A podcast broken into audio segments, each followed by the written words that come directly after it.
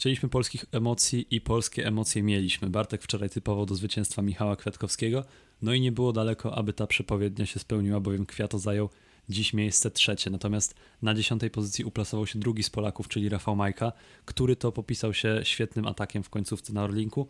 No i być może gdyby nie to, że Belg Lennart van Eetvelt nie dawał mu zmian, to powalczyłby o zwycięstwo, a tak został złapany na dwieście pięćdziesiąt metrów do mety.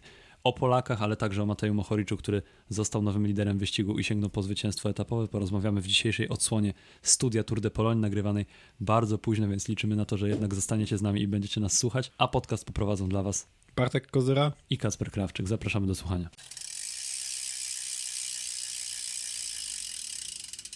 Muszę powiedzieć, że podobała mi się ta końcówka etapu Tour de Pologne. Ta ścianka była taka fajna, stroma. Ta walka między Matejem Mohoriczem a João Almeidą o pierwsze miejsce była, yy, była też bardzo, bardzo interesująca. Michał Kwiatkowski i ta jego czterosekundowa strata to też nie jest jakaś, jakaś zła wiadomość. Też Diego Ulissi się w to wszystko wmieszał, co, co może być dla niektórych zaskoczeniem, dla niektórych nie. A nie, czekaj, bo to jest etap z, z metą w Przemyślu sprzed dwóch lat, a nie dzisiejszy, wbrew temu, co e, można było sądzić po pierwszej części mojej wypowiedzi. E, ale tak, generalnie jak, jak tak sobie oglądałem ten dzisiejszy etap, to oczywiście biorąc pod uwagę samą końcówkę, bo tam wcześniej się działo, tym razem działo się wcześniej chyba trochę więcej niż w Przemyślu, no bo był ten atak Rafała Majki, ale ta końcówka była bardzo, bardzo podobna do tej, do tej sprzed dwóch lat w Przemyślu, bo nawet, nawet różnica czasowa między, między Michałem Kwiatkowskim a, a Matejem Mohoriczem i João Almeidą była taka sama. Co, jak co popatrzyłem sobie na to, to trochę mi to rozwaliło mózg. No tak, nie no, ta końcówka właśnie była bardzo zbliżona do tej w Przemyślu. Też no, mówiliśmy wczoraj zresztą, że nie będzie tutaj ogromnych różnic i że wiadomo, wykrystalizuje się ta grupka kolarzy, która będzie walczyła potem o zwycięstwo, chociaż jeszcze bym nie odbierał szans tym zawodnikom, którzy stracili dzisiaj trochę więcej, ale do tego dojdziemy pewnie już za chwilę. No ale właśnie na temat tej czołówki, no to było myślę jasne, że wszystko rozstrzygnie się na ostatniej ściance. No i bardzo ciekawy atak wyprowadził właśnie Rafał Majka i w sumie patrząc na to, co działo się wcześniej, to myślę, że analizę etapu możemy zacząć właśnie od tych trzech kilometrów do mety, bo po prostu no, wcześniej była ucieczka, a później był po prostu gaz i no, jak naj- ustawianie się na jak, jak najlepszej pozycji i selekcja od tyłu. No a ten atak Rafała Majki na pewno spowodował, że kibice z rozemocjonowaniem oglądali ten wyścig. Ja nie oglądałem, muszę się przyznać, mm.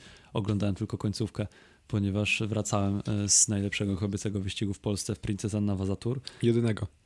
Najlepszego. Nie, no nie, nie jedynego. Nie, no dobrze, na przykład tak, będzie sobie Górski Tour za niedługo, ale tak, jedynego U C I. Rzeczywiście, bo wczoraj mówiłeś, że jedynego. Ja, ja, ja wtedy chciałem się skorygować, że są jeszcze mniejsze jakieś Puchary Polski i tak dalej. No a teraz na odwrót było, tylko że ty tym razem zdecydowałeś się mnie skorygować. Jedynego U C I. Tak, okej. Okay. To y, dziewczyny mają też się gdzieś indziej ścigać, ale tych wyścigów wciąż jest mało. Wciąż są małe, więc zachęcamy tak wielkie zawołanie do organizatorów albo do przyszłych organizatorów. Organizujcie wyścigi dla kobiet, ponieważ nasze kolarstwo jest kobietą, co widzimy chociażby po występach Kasi Niewiadomej i innych Polek w Tour de France, ale o Tour de France będzie jutro albo pojutrze, natomiast dzisiaj no właśnie, to Tour dzisiaj, de Pologne. Dzisiejszy etap pokazał, że polskie kolarstwo może być też mężczyzną. Tak, i naprawdę panowie spisali się na medal. Wróćmy może do Rafała Majki, ponieważ to on jako pierwszy rozpoczął te emocje. No i ten atak wyglądał bardzo obiecująco, bo z tyłu też, to myślę, że w ogóle był bardzo mom- dobry moment do ataku, ponieważ z tyłu no, wielu zawodników było osamotnionych, nie było nikogo, kto chciał wziąć tę presję, ten ciężar pogoni na siebie. No i no, Rafał Majka odjechał, potem doskoczył do niego Lennart van Eetvelt i nie mam zielonego pojęcia, dlaczego Belg nie dawał zmian Polakowi. Być może nie miał po prostu siły, ale... Właśnie, jak ja patrzyłem sobie na to, jak, jak ten Lenny van Eetvelt jedzie, no to właśnie myślałem sobie, no on za chwilę strzeli, tak? Miałem kilka takich momentów, przecież on zaraz strzeli. On, on jeszcze się utrzymuje na kole Rafała Majki. Nie wiem, mi... Mi się, jak patrzyłem sobie na to, co robi van Eetvelt, to tak trochę mi się to kojarzyło. Znowu się odwołamy do aut, do tego, do tej bajki dla dzieci, e, nie, która była motywem... Halo, halo. Prze... Do, i, nie nie tylko, dla dzieci. I nie tylko, i nie tylko. E, która była motywem przewodnim naszej zapowiedzi Ronde van Vlaanderen. Tam była taka scena, jak Maniek sobie jedzie na autostradzie i tam do niego podjeżdżają te, te, takie cztery bardzo niedobre samochody, takie niegrzeczne. Takie hultaje. Takie hultaje, chuligani. E, być może kibole, nie wiem, raczej nie kibole. I tam jest taki jeden, te, są takie trzy samochody, które jadą tak w miarę równym tempem, a tam za nim jest taki pomarańczowy, który tak e, jak kichnie, to tak podjeżdża, to się tak do nich zbliża, potem zwalnia, potem e, no tak genera- generalnie jedzie nierówno. I ta jazda Van Eetvelta, który no, mimo wszystko nie zostawał daleko z tyłu za Majką, ale ta jazda jego była taka, taka nierówna, że mi się właśnie z tym, z tym konkretnym samochodzikiem e, kojarzyła. E, takie miałem odczucie. Nie wiem, czy, czy ty też miałeś takie odczucie, patrząc na jazdę Van Eetvelta, ale dziwnie jechał. Strasznie tak wyglądał, jakby, jakby się bardzo zaginał. Ja niestety oglądałem to tylko raz i oglądałem to bardzo szybko, przewijając sobie, no, żeby zdążyć tutaj, tutaj do ciebie, bo musimy wam powiedzieć, że jest godzina dwudziesta pierwsza czterdzieści dziewięć, także nagrywamy to naprawdę bardzo późno. No ale tak patrzyłem na to i no wiadomo, że Rafał Majka był od niego mocniejszy, co zresztą widzieliśmy później, bo no Rafał Majka jednak utrzymał się w tej czołowej grupce. Ale nie, Van Eetvelt stracił jedenaście sekund. Tak. To, to nie jest mało też, patrząc na... No nie, na te końcu, to... jak na tę końcówkę to to jest całkiem sporo, ale jednocześnie no myślę, że no raz tam chyba wyszedł na zmiany. Jedną zmianę dał, ale później stronił od tego jechania na czele, no i szkoda wielka, bo taka dwójka, gdyby tam pojechał na przykład Matej Mohoric, który przyznał potem, że za Rafałem Majką chciał pojechać, to, to myślę, że ten odjazd by dojechał do mety, bo no, gdyby dwóch kolarzy współpracowało ze sobą zgodnie, no to te trzysta metrów na końcu by dociągnęli jakoś. Więc no, szkoda, ale jednocześnie to jest dobry prognostyk na kolejne etapy, ponieważ Rafał Majka pokazał, że jest w bardzo dobrej formie, ale myślę, że co ważniejsze, pokazał, że chce jeździć aktywnie i nie, nie zamierza tam kalkulować, przyjeżdżać w grupie po prostu, żeby minimalizować straty, tylko tak jak mówił w, w rozmowie z Przeglądem Sportowym przed rozpoczęciem Tour de France, że będzie szukał tych swoich szans, tak właśnie robi. No tak, bo to też właśnie w, warto też zaznaczyć to, że no ty powiedziałeś, że to był dobry moment na atak, no i tak, no to był dobry moment na atak, nie najlepszy zapewne, bo najlepszy, tak jak mówił potem Michał Kwiatkowski na mecie, że no był te dwieście trzysta metrów do mety, no ale na ten moment U A E Team miało już swojego kolarza, który, który tam miał walczyć. Rafał miał być takim taką opcją numer dwa, w sensie po prostu U A E Team, tak, wykorzyst- U A E po prostu chyba wykorzystało to, że, że mia- ma dwóch mocnych kolarzy, którzy mogą walczyć o zwycięstwo w Tour de Pologne yy, i po prostu postanowili z, zmaksymalizować swoje szanse, że no, jeśli yy, układ wyścigu pozwoli na to, żeby, żeby odjazd, który się rozpoczyna, nie wiem ile to było, dwa trzy kilometry przed metą, no w każdym razie nie, na, nie pod koniec tego podjazdu, a raczej w jego początkowej czy środkowej fazie. trzy tysiące sto metrów przed. Okej. Okay. Tylko tej jego początkowej czy środkowej fazie, no to trzeba z tego skorzystać, trzeba spróbować. No i spróbowali, nie udało się, no ale nic ich to nie kosztowało koniec końców. Może Rafała trochę sił, ale pewnie nie tak dużo, żeby na przykład jutro z tego powodu miał być, miał, miał być jakąś bombę, nie, nie, e, nie przesadzajmy. No i nie, straci, nie stracił czasu, ostatecznie e, no, João Almeida zrobił swoje i, i zajął to drugie miejsce, więc no... generalnie super, super występ. No a Team Emirates po, profesor, po profesorsku rozegrała tę końcówkę, ponieważ no, w zasadzie to zrobili wszystko, co mogli. João Almeida nie miał nóg już w końcówce, żeby wyjść z koła Matejowi Mohoricowi, ale nadrobił y, sekundy nad całą resztą i pomimo tego, że na ten moment to Mohoric jest liderem tam z czterosekundową przewagą nad Portugalczykiem, no to jednak na takim pole position, y, gdyby czasówka była jutro, to byłby wciąż João Almeida, więc to jest bardzo dobra pozycja wyjściowa. Wiadomo, że do Katowic jeszcze jest sporo drogi, dużo się może wydarzyć, ale jednocześnie no, Emiraty pokazały, że potrafią jeździć drużynowo, potrafią jeździć mądrze i no, na pewno są, myślę, że można to powiedzieć, moim zdaniem są najlepszą drużyną w tym wyścigu, jeżeli chodzi o personalia, ale też ogólnie kolektyw. No tak, zdecydowanie tak, bo tam Rafał Majka i João Almeida nie są jedynymi dobrymi kolarzami. No jeszcze jest Brandon McNulty, który przecież tak. ma kilkunastosekundową stratę, a dysponuje znakomitą czasówką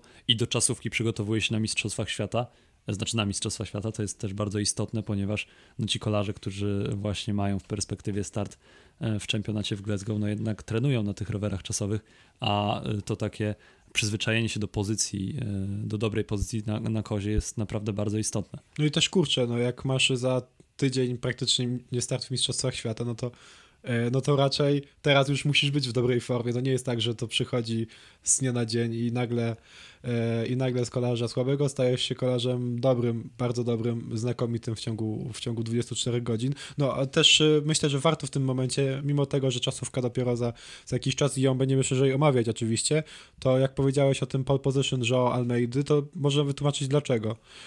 No dwa lata temu mieliśmy podobną czasówkę do tej, znaczy w zeszłym roku, dwa lata temu mieliśmy podobną czasówkę do tej, do tej, którą będziemy mieć w tym roku, tylko była troszkę dłuższa, tam o dwa kilometry i Matej Mohoric zyskał tam na... Mat, na nie, João Almeida zyskał tam nad Matejem Mohoriciem osiemnaście sekund. Teraz tych sekund może byłoby trochę mniej, no bo z racji na, na długość trasy, no ale też pokazuje, że, że Mohoric wciąż musi nadrabiać ten czas nad, nad João Almeidą, a nie zada, zadowalać się tym, że już jakąś przewagę ma.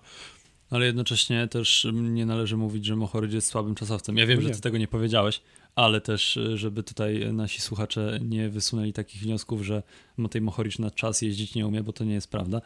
Ale jednak był, João Almeida był tam, jest... Był tam dziewiąty. Tak, ale jednak João Almeida to jest ta topka czasowców ogólnie na świecie, no i też tutaj na liście startowej myślę, że jest jednym z najlepszych. Wydaje mi się, że może czasówkę nawet pojechać lepiej niż Mistrz Świata, dla którego będzie to ostatni wyścig w koszulce tęczowej, ale... To... No bo i nie, zobaczymy, nie wiemy. No tego. Tak, no jeżeli ja bym miał strzelać, to jednak bym powiedział, że ostatni dzisiaj. Natomiast warto wspomnieć, że Marcin Budziński pokonał Mistrza Świata w jeździe na czas, czyli Tobiasa Fossa. I Marcin Budziński pojechał naprawdę, pokazał się naprawdę z dobrej strony, bo zajął miejsce trzydzieści dwa ze stratą minuty do lidera, no i przyjechał właśnie w grupce z Pawłem Siwakowem, który wiadomo raczej pomagał, no ale także z Dorianem Godonem, a kilka, kilka jejku, nawet nie kilka, dwadzieścia cztery sekundy dalej jechał Tobias Foss, czyli no, kolarz, który, którego uznawaliśmy za jednego z faworytów do sięgnięcia po zwycięstwo, no a przyjechał z gru- w grupie z Piotrem Brożyną i tutaj nie deprecjonując umiejętności Piotra Brożyny, dla którego to również jest bardzo dobry wynik, bo to jest trzydzieste ósme miejsce na podjeździe, jakby nie było w stawce World Tourowej, no to jednak po Mistrzu Świata, nie zapominajmy, w indywidualnej jeździe na czas, można było się i po znakomitym góralu można było się spodziewać nieco więcej. No właśnie, bo tak właśnie powiedziałeś, że to jest Mistrz Świata w jeździe indywidualnej na czas, to nie ma dużego znaczenia. Filip Ganna też by tutaj może stracił. A nie sporo, wiem. Ale, ale to też, z nim to różnie bywa bardzo, chociaż on chyba woli takie dłuższe... Dłuższe, bardziej dłuższe, spokojne, regularne tak, podjazdy. E, tak, tak, tak. No ale kto wie, bo to jest człowiek, po którym można się spodziewać. Ostatnio wygrał sprint. Więc... Dosłownie wszystkiego. I na jeździe, na etapach jazdy indywidualnej na czas też nie jest jakiś, ostatnio jakiś bardzo równy. Generalnie lubi zaskoczyć i na plus, i na minus. Ale jego tu nie ma. Tak, ale jego tu nie ma. I nie mógł się dzisiaj pokazać, no ale Tobias Foss to jest zawodnik, który no, choćby w tym roku na Alto de Malao, czyli też w ściance innej, trochę dłuższej. No ale i, całkiem i no, ale podobne. Podobno i mniej więcej, no. Nie, nie, nie jest dłuższa. Podobno, powiedzmy, że, że, że no, parametry są trochę inne, no ale jest to ścianka. Ścianka strom... jest ścianka. Tak. Jest to krótki, stromy podjazd i on tam zajął dziewiąte miejsce, a obsada była naprawdę dobra, mimo tego, że Volta ao Algarve to nie jest wyścig world tourowy. No, i też ale... to jest kolarz, nie zapominajmy, mający top dziesięć wielkiego turu. No tak. Więc i, i zawodnik cały czas marzący o tym, żeby tym liderem na wielki tur być, przez co wydaje mi się, że odchodzi z ekipy Jumbo-Visma po sezonie, że takie były plotki. Natomiast no, no Tobias Foss nie może zaliczyć tego występu do udanych, zobaczymy.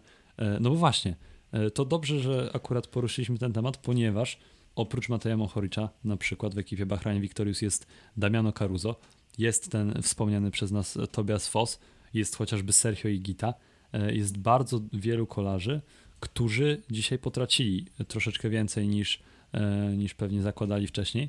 No i pytanie, ponieważ jutro mamy kolejny wymagający etap, tym razem Wałbrzych-Duszniki Zdrój, no i ciekawe, kto ruszy do ataku, ponieważ są zawodnicy, którzy no, będą mieli pewnie nadzieję na odrobienie tych sekund. Wiesz co, tak powiedziałeś o tym, o tych kolarzach, którzy stracili dzisiaj trochę czasu i tak brzmiało, jakbyś mieniał tych, którzy zawiedli. Nie wszyscy z tych, których wymieniłeś, zawiedli, bo na przykład Damiano Caruso wykonał dla Mateja Mohoricia taką pracę, że nawet Michał Kwiatkowski go potem chwalił, że, no, że to...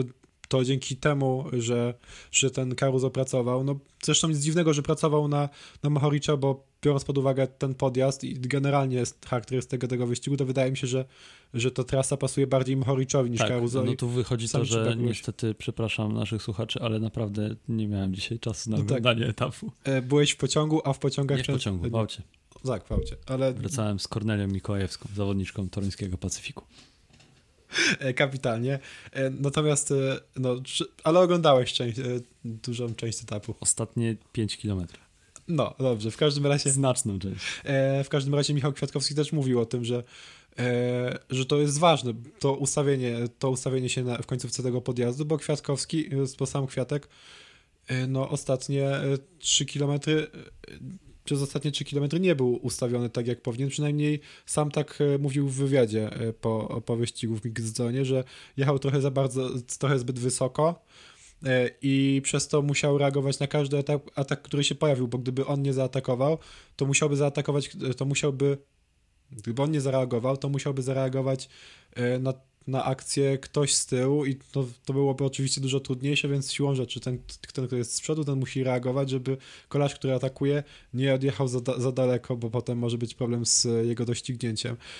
No, dzięki temu, że Damiano, że, że Matej Mohoric miał Damiano Caruso, to on miał z tym mniejszy problem, bo wiadomo, Kwiatek też, miał, też mógł liczyć na, na bardzo dobrą pomoc, ale w końcówce akurat tych kolarzy Ineosu, no no nie było ich aż tak, aż tak dużo jak choćby na pięć czy dziesięć kilometrów przed metą, gdzie, gdzie, gdzie koszulki e, z logiem Ineosu były widoczne.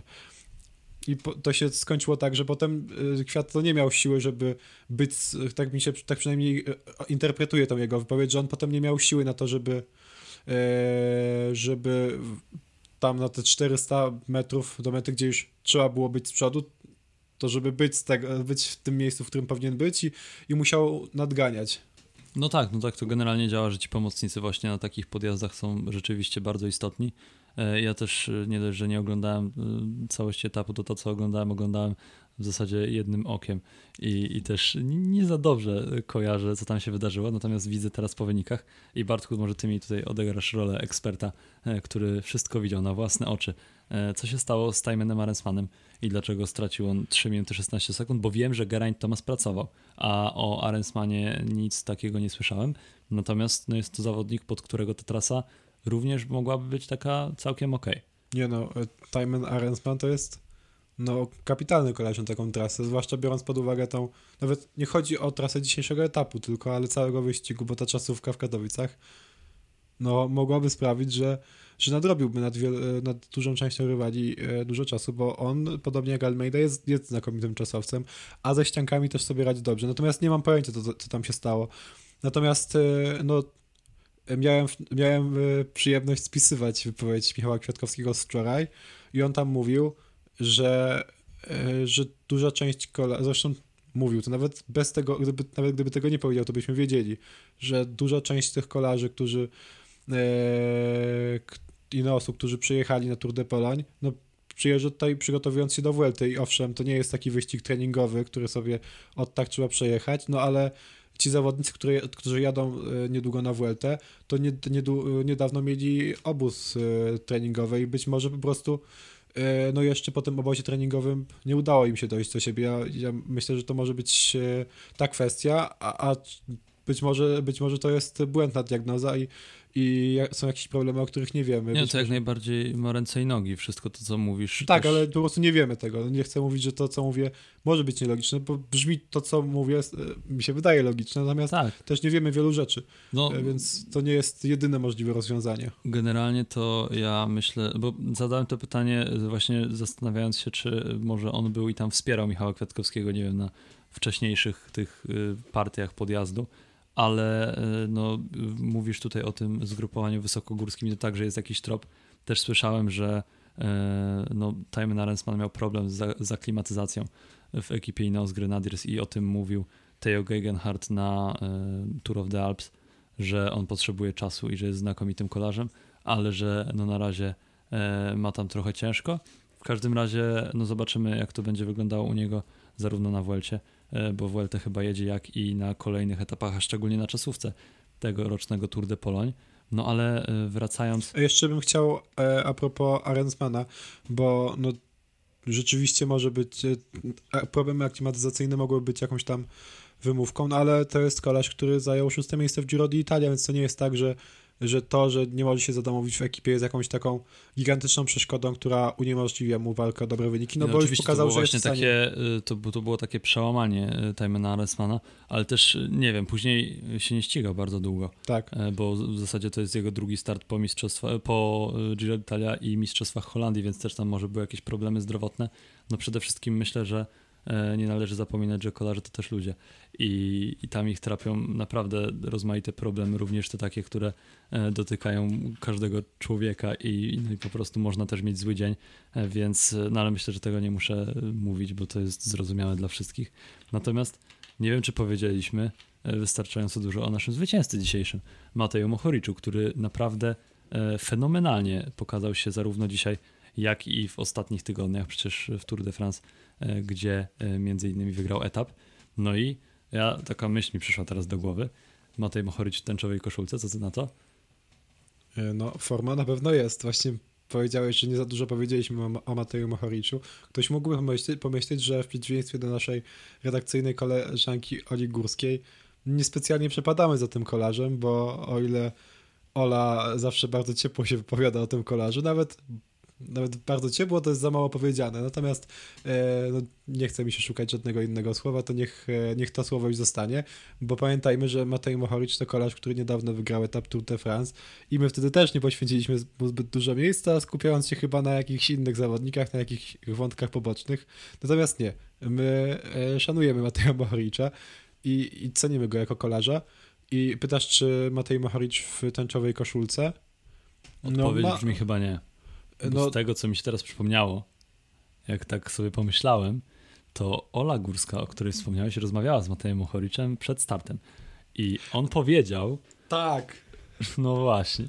Powiedział chyba, że woli Tour de Pologne od Mistrzostw Świata, tylko akurat tą rozmowę, być może z tej rozmowy przeczytałem tylko tytuł i być może... Być może Matej Mohoric pojedzie też na Mistrzostwa Świata, zaraz zobaczymy to. No ja przeczytałem wypo- całą wypowiedź okay. i teraz ją znalazłem.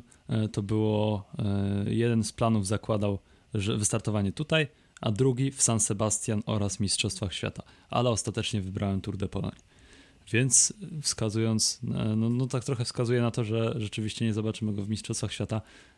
No nie wiem, to dosyć ciekawa decyzja, ponieważ jest kolarzem, który naprawdę jest w fenomenalnej formie, a w Glasgow ta trasa również mu sprzyja. Znaczy sprzyja bardziej, no trochę szybszym kolarzem niż on, no ale tak. No. Nie no, ale to też jest bardzo no, dynamiczny to... zawodnik, to też tak. Nie ujmujmy mu tutaj sprintu, bo no, na tej trasie również będzie wiele, b- będzie dochodziło pewnie do wielu ataków, a to też jest kolarz, wiadomo, że tam nie masz takich e, karkołomnych zjazdów jak na Mediolan Sanremo, gdzie rzeczywiście mógłby nadrobić tak dużo czasu, ale ta trasa jest naszpikowana po prostu takimi krótkimi podjazdami, więc na pewno Mohoric w składzie y, Słowenii na te Mistrzostwa Świata byłby ogromną wartością dodaną, no, ale też raczej... i od razu byłby faworytem. To...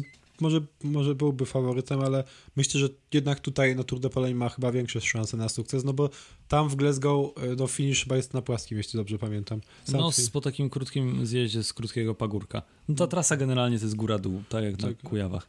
E, cały czas hopka i potem zjazd i potem, no no tak w kółko. Ale Jasper Philipsen na przykład może tam powalczyć o, o, dobre, o, o zwycięstwo.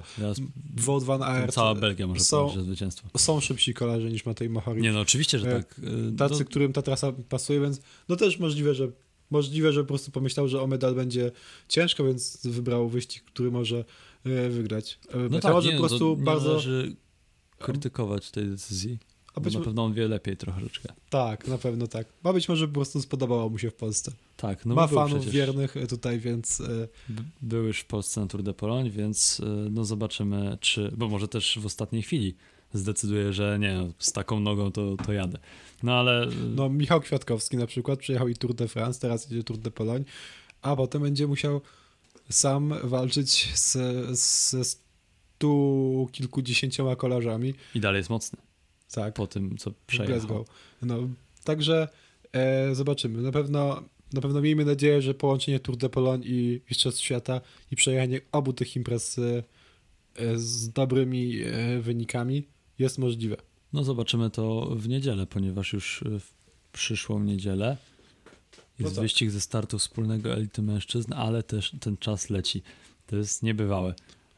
Natomiast też ciekawe jest to, że no Michał Kwiatkowski będzie musiał naprawdę szybko jechać na lotnisko po zakończeniu ostatniego etapu w Krakowie, bo no patrząc na to, że jest w czołówce, to raczej nie sądzę, że wycofa się z wyścigu, a no do Mistrzostw Świata pozostanie, nie wiem, z trzydzieści pięć godzin, więc to nie jest dużo.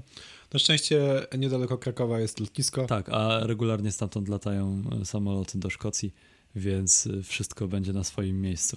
Tak samo Alan Banaszek na przykład będzie leciał do Szkocji, tylko że on na tor, więc będzie reprezentował Polskę na Mistrzostwach Świata w wyścigach torowych, chyba w Madisonie i być może w Omnium, ale tego nie wiem dokładnie.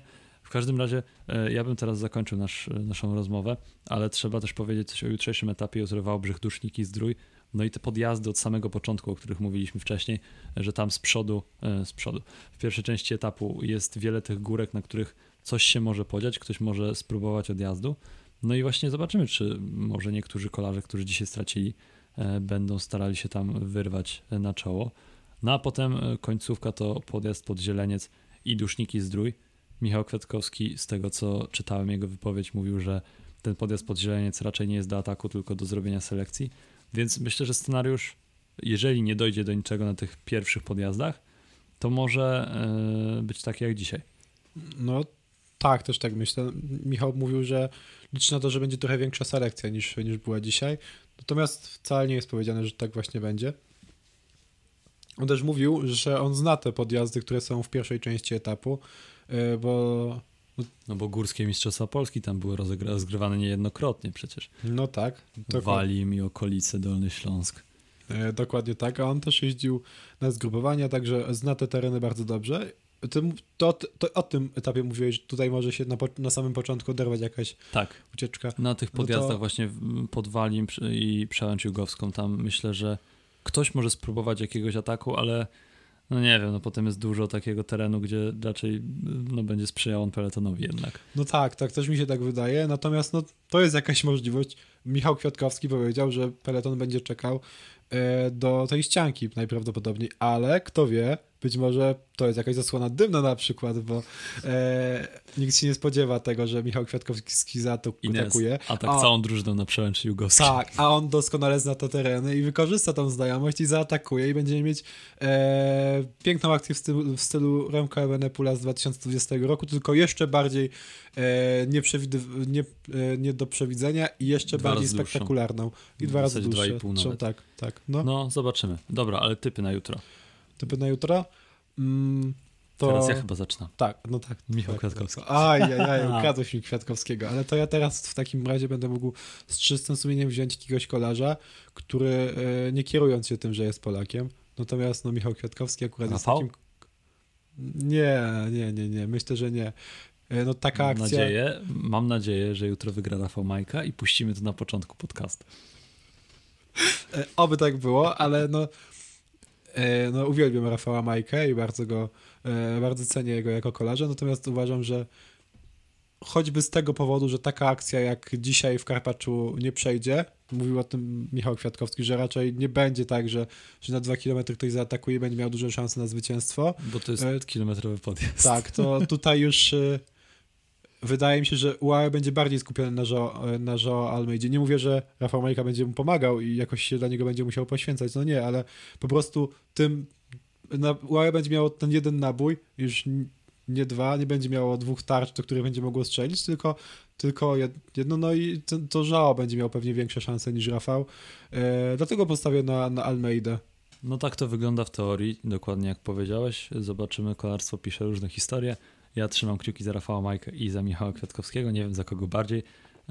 Teraz jak mnie zmotywowałeś do tego, żeby to wstawić na początku podcastu, ale no zobaczymy, liczymy na wielkie emocje, liczymy na Polaków w rolach głównych, na to, że może reprezentanci Polski tym razem zabiorą się w ucieczkę, ponieważ dzisiaj no niestety nie było żadnego Polaka w odjeździe, ale o tym wszystkim, jak to się jutro potoczy, przekonamy się no w zasadzie już za kilkanaście godzin. Jeszcze a propos typowania, na kogo Wczoraj ostatecznie postawiłeś? Na Maxa Pula, ale mm. no on Team D S M pojechał na Oscara tak. i zajął on czwarte miejsce. Właśnie no ale ta dwójka jest z, właśnie... Zastanawiałem się, na którego z tej dwójki, bo no jeśli byś postawił na Only'a, a chyba było blisko, żebyś postawił no, na Only'a. Wahałem by... się między jednym a drugim, ale wybrałem tego złego, więc... Ajajaj. Ale warto, naprawdę, warto śledzić jednego i drugiego, bo to będą wielkie gwiazdy i mam przeczucie, że oni za niedługo się zawiną z tego D S M-u i pójdą do pewnej innej ekipy e, takiej brytyjskiej, jedynej w peletonie. A ja mam nadzieję, że będziecie zwracać uwagę na rozwój innego kolarza, który dzisiaj e, też miał swoje momenty. I Lenny. Lenny Martinez, tak. E, wywiad z nim być może się pojawi na naszą się kiedyś. E, się pojawił. A no, pojawił się, kiedyś. Ale być może pojawi się. Alps. Ale pojawi się być może drugi niedługo.